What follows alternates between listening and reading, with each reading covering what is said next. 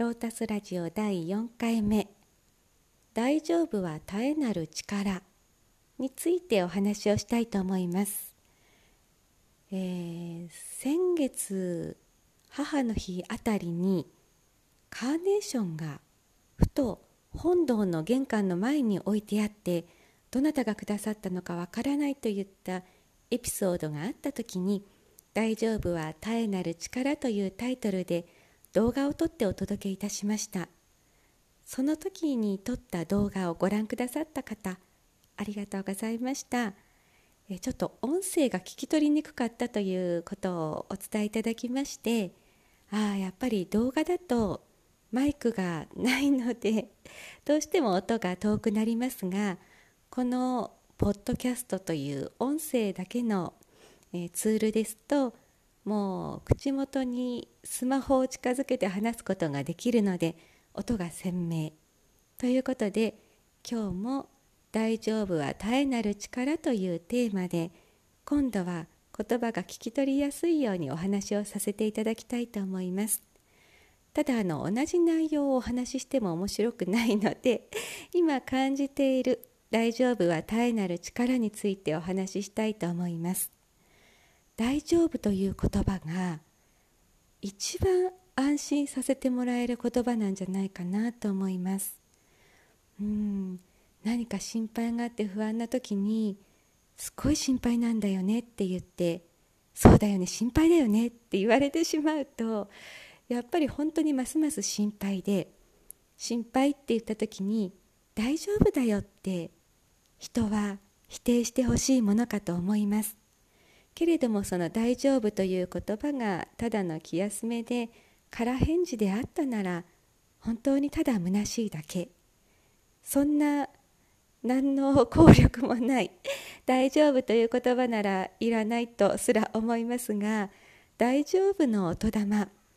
これは本当にパワフルであってしっかりと根拠裏付けがあって言われた時に最高に応援になる力になる言葉だと思います、えー、私自身今回出版プロジェクトで「大丈夫」ということがテーマの本どうして大丈夫かそれを書かせていただきましたが私自身が大丈夫結局本当に大丈夫だっていう現実を体験しているから大丈夫ということができます。これが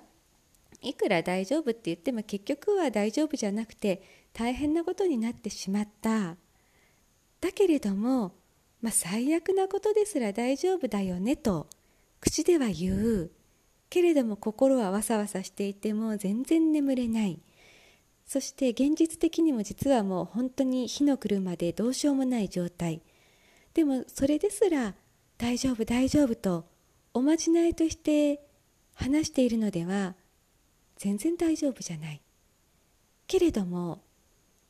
この不安なことですら俯瞰した目で見ることができ今起きている現実は自分自身が作り出している意識の投影なんだ。だからこの現実に反応してしまったら元も子もない。現実はお知らせ。切り替えよう。切り替えれば大丈夫な現実を作ることができる。そう冷静さを持って対応したならば現実自体が変わり実際大丈夫な状態になるので大丈夫ということができます。これが噛み合っていないとつまり現実が大丈夫じゃないのに大丈夫と思うっていう気休めであったりどうせ言っても仕方がないけれどもでもまあ心配心配って言っててもしょうがないからっていうごまかしではなく本当に大丈夫を信頼することができると絶えなる力が働きます。だから大丈夫なんです。うん。話が長くなりましたがここまででお伝えしたかったことは大丈夫と本当に信頼することができたならば現実が変わるので結果本当に大丈夫が実感できる。だから大丈夫には絶えなる力があるんだよということです。であの本当にここ最近の私の体験なんですが大丈夫じゃないことが長期戦になってくると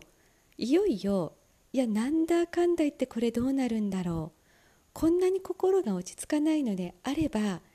何か私が思い違いがあったり見直す点があるんじゃないか。とやっぱりまた現実に反射的に反応し落ち着かなくなってくる。人間ってこう長期戦に弱いですよね。短期で解決してくれればいいのにえ全然変わらないんだけどおかしいなって思うと結局今まで自分が大丈夫だっていう現実を体験していたにもかかわらず今回はダメなんじゃないかっていう恐怖心が襲ってくる。それに対して自分がセンターにいる中心にいる。ぶれずに絶対大丈夫な境地、えー、周波数で言うと自分のエネルギーが発しているものが低くなってしまうとそれに見合った現実になるのだからどんなに現実が思い通りにいかなくてもそこに反応して低いエネルギー発してしまうとやはり大丈夫じゃない現実を作り出してしまう。その自分自身の発してる周波数を上げる。本当に大丈夫っていう領域に持っていく。その自分の意識がいかに長期戦で現実が思いに反応して反映したものでなかったとしても絶対大丈夫だと信じ続けることができ委ねることができると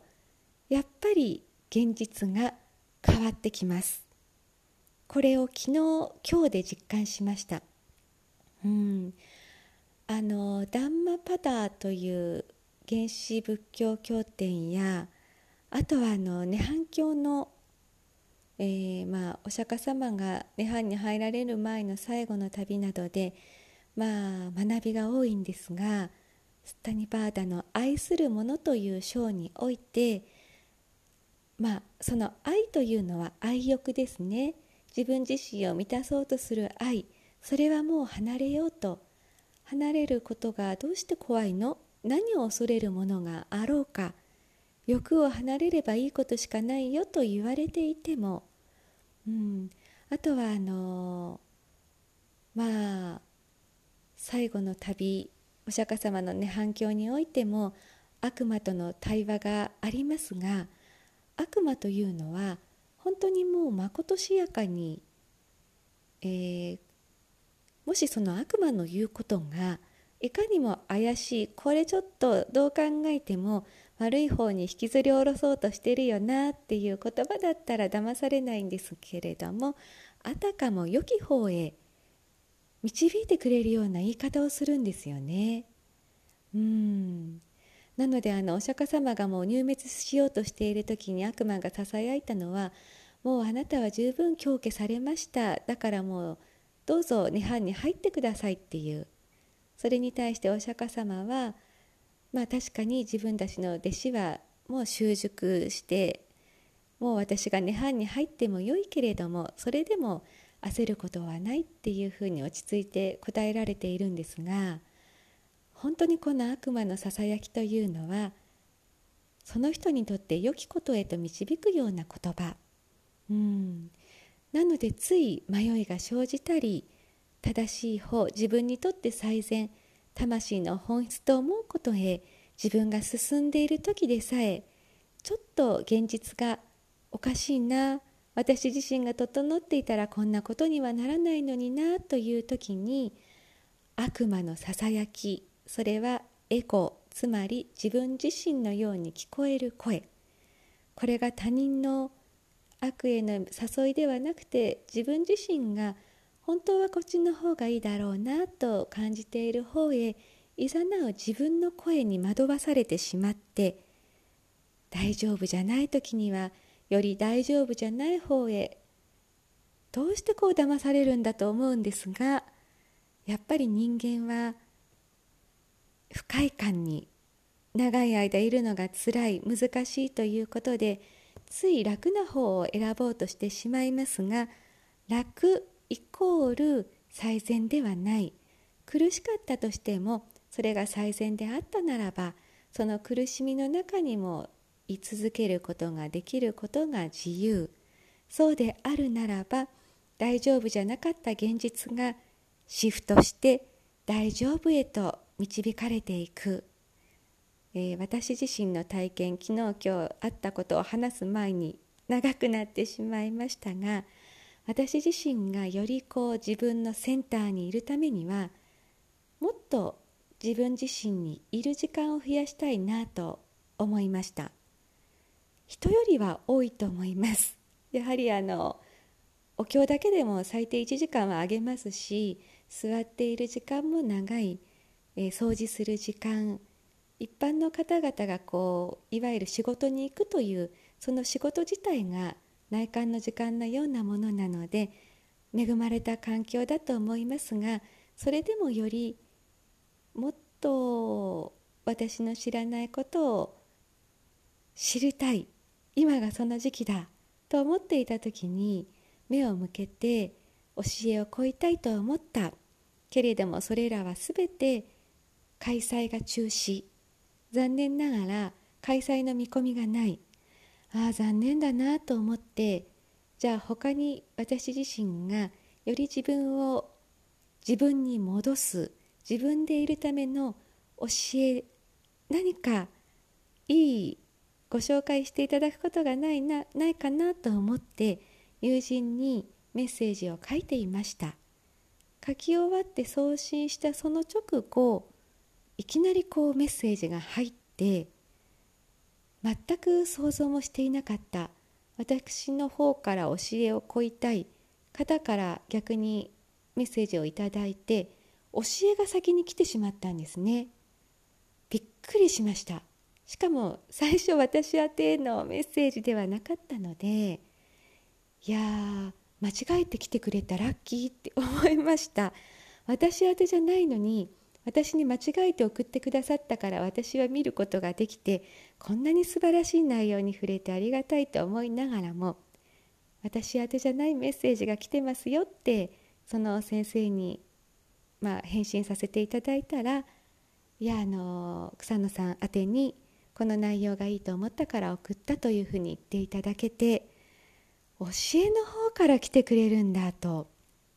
なんてありがたいんでしょうね今この時代。本当にこう現実って大丈夫なように作られてるんだなっていうわざわざ求めなくてもなのでいちいちこう情報を探るために何時間もネットサーフィンをすることもしなくても自分自身がこれが望みだと意図したならば必要なことを伝えていただける。わざわざ聞かなくても教えていただけるという。つまり現実の方が大丈夫になったことによっていよいよ大丈夫と私は感じることができる。この流れですよね。一方通行だとなかなか苦しいですよね。大丈夫と思っても思っても思っても全然大丈夫じゃなければやっぱりどんどん大丈夫という心が揺れていく。けれども最後は絶対大丈夫が来るって思っていると現実でつまり他力が働くんですね。おかげさまで私は、えー、スタニパあダンマパダにある愛する者という章にも説かれている、えー、何を恐れることがあろうか。本当に大丈夫なんだなと感じさせていただきました。という体験があったので今日は大丈夫は耐えなる力お話しさせていただきましたお聞きいただきましてありがとうございました。